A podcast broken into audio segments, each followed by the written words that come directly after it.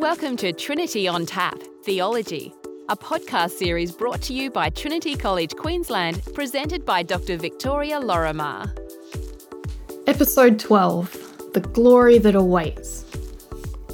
He ascended into heaven and is seated at the right hand of the Father. Last time we looked at the resurrection, the event that has transformed history. Before that, we followed the way in which the Son of God, the second person of the Trinity, entered into history as the person Jesus Christ, sharing in our condition in humility. Now we come to the ascension, where Jesus regains his rightful position. In following the path Jesus forges from death to life, glory awaits us also. Romans 8 describes how we suffer with Christ in order to be glorified with him. Paul goes on to use the metaphor of a woman groaning in labour pains, yet anticipating the joy of a baby, to describe the whole creation at this point, longing for the glory that Paul describes as adoption and the redemption of our bodies. We'll look more at this bodily aspect when we get to the penultimate line of the Creed, but let's think more about glorification for now. Because glory can mean a lot of different things today particularly in the context of what the future might look like. In the episode on death, I spoke briefly about transhumanism and the goal of creating better humans through technology. On the surface, some of the transhumanist language about the future resembles religious hope, and glory is one of those terms. There is an anticipation of an apocalyptic event. Many transhumanists anticipate what they call the singularity, a time where human consciousness will merge with artificial intelligence into some godlike existence of infinite knowledge. In the singularity, humans will escape the limitations of a corruptible body, including the restriction of bodily existence to a single location at one time and a finite lifespan. Of course, we're talking about extremes here, and much of these hopes seem far fetched, more suited to science fiction than reality. But even tamer expectations of the human future from a secular perspective look for transcendence, hope that humans will be smarter, stronger, live longer, etc. But what is the glorification anticipated in the Creed? Well, the most simple way I can think of to express it is to become like God. But not in the way that transhumanists picture it, we look not to the possibilities of technological enhancement, but rather to the incarnation as our guide for what it looks like to become more like God. Irenaeus, who was a bishop in France in the second century and is one of the celebrated church fathers, is famous for saying that in Jesus, God becomes like us so that we might be made like God. Incidentally, Remember that incarnation anyway hypothetical question I asked back in episode 5? Notice that Irenaeus doesn't say God becomes like us so that we might be saved from our sin. No, he says God becomes like us so that we might be made like God. This doesn't mean that sin isn't a part of the equation, but the purpose of becoming like God seems much broader than just overcoming our sin. And more on this in a later episode. This picture of becoming like God is called deification, or sometimes theosis. It's a transformative process that culminates in union with God. And some traditions emphasize deification more than others. It's particularly strong in Eastern Orthodoxy, for example.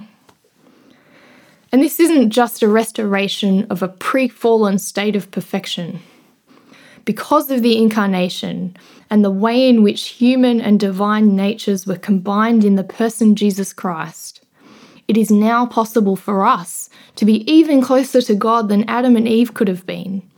Jesus brings into existence the full union between God and humanity, creator and created. Again, let's hark back to episode 5, when I introduced the question of whether the incarnation would have happened even without a fall. If you're using the workbook, you'll remember two diagrams sketching out different understandings of the purpose and trajectory of creation. Well, glory is in the upward trajectory, the image of a creation growing, fulfilling the purpose it was created for. And much like some other theological concepts, and here I'm thinking of justification and sanctification, glorification is something that is at once an objective reality accomplished by Christ and a process that we continually pursue. As we struggle to imitate Christ and to live lives that are kingdom shaped, we become more like God. You can think of deification as like a piece of metal that is put into fire. In its essence, the metal remains metal, but it takes on the properties of the fire, such as heat and light. The Greek fathers used this same analogy to describe the way that we remain human even as we take on divine properties as we're united to God in Christ. Well, the idea of becoming like God might seem a bit out there, but what do you make of the Apostle Peter's words? His divine power has given us everything needed for life and godliness through the knowledge of Him who called us by His own glory and goodness. Thus, He has given us, through these things, His precious and very great promises, so that through them you may escape from the corruption that is in the world because of lust, and may become participants of the divine nature. In God's power, and particularly through the work of the Spirit, which we'll look at in a couple of episodes, we are able to become participants in the divine nature. This is just another way of saying that we actually become united with God. If that sounds pretty mystical, you're right. In fact, Christian mystics have long written about this union. St. Teresa of Avila, for example, who was one of the founders of the Carmelite order in the 16th century, wrote a book called The Interior Castle, which depicts the journey through the soul into union with God. St. Teresa's prayers are still used in contemplative traditions today. What does glorification mean in a Christian context? There's quite a lot of glory language in Scripture, isn't there? Paul loves to liken the Christian life to a race. For example, in 2 Timothy, he says, I have fought the good fight, I have finished the race, I have kept the faith. From now on, there is reserved for me the crown of righteousness. Romans 8 describes us as more than conquerors. The author of Hebrews encourages us to run the race set before us. Races are competitive, and we're used to thinking in terms of winners and losers, holding the former in high esteem. We see from the life of Jesus, though, that the race we are in is a little different to our usual understanding of competition and winning. The way to glory is through service, through putting others ahead of the self and this is a constant theme in Scripture that the first shall be last and the last shall be first. The Sermon on the Mount is basically an extended explanation of how Jesus reverses the usual order of things. The meek will inherit the earth. There's no place for retaliation. We should love not only our friends and neighbours, but also our enemies. Following Christ involves a death to self. I do want to say a quick word about how we talk about humility and submission, though. While humility is a virtue, some have more work to do in this area than others. The exhortation to submit, to humble yourself, to put others first, can be dangerous when it's used against people already in positions of vulnerability. Remember Mary's words on hearing that she would conceive and give birth to Jesus? Speaking about God, she says, He has brought down the powerful from their thrones and lifted up the lowly. Dying to self is not self abasement or belittlement or victimhood. It's not self flagellation either. We should be especially wary of submission language around power imbalances.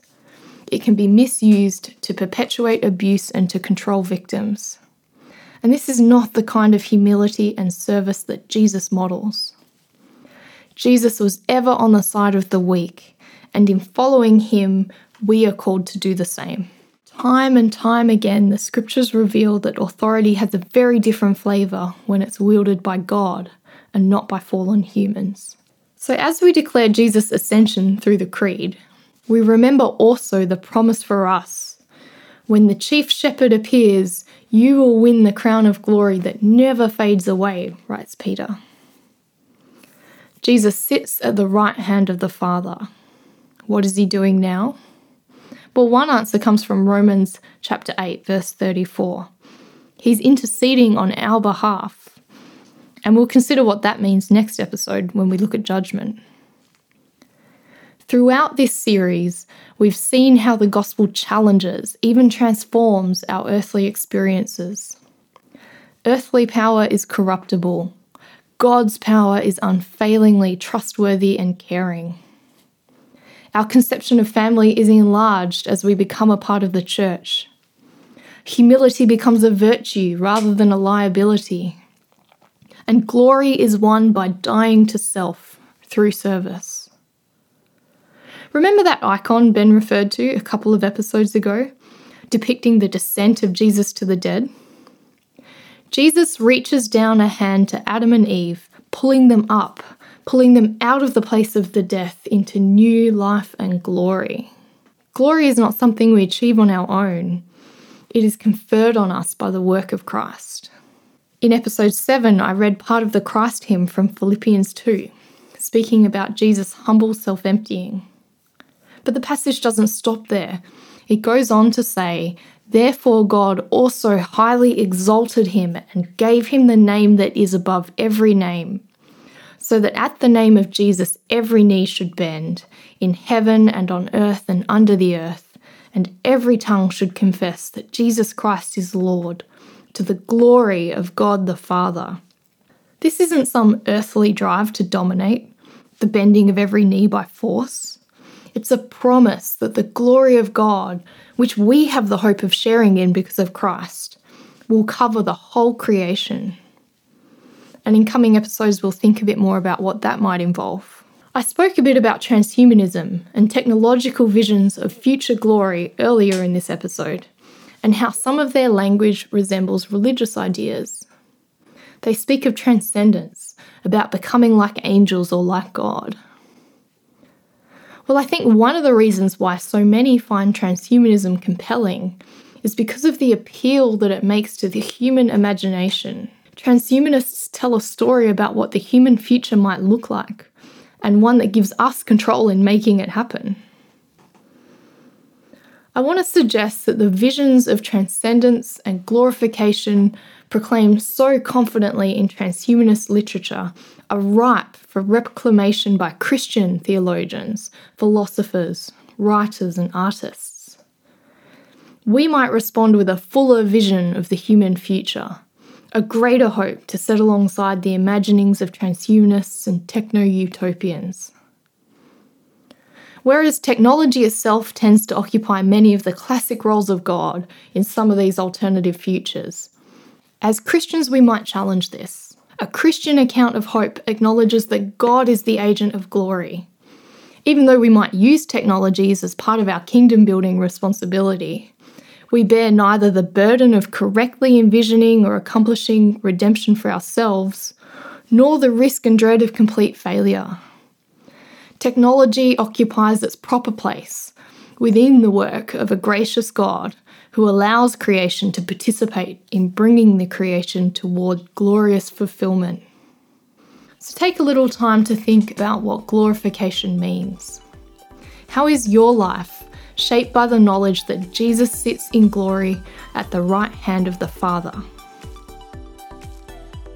This podcast was brought to you by Trinity College Queensland. Honest answers to tough questions. Visit trinity.qld.edu.au to learn more.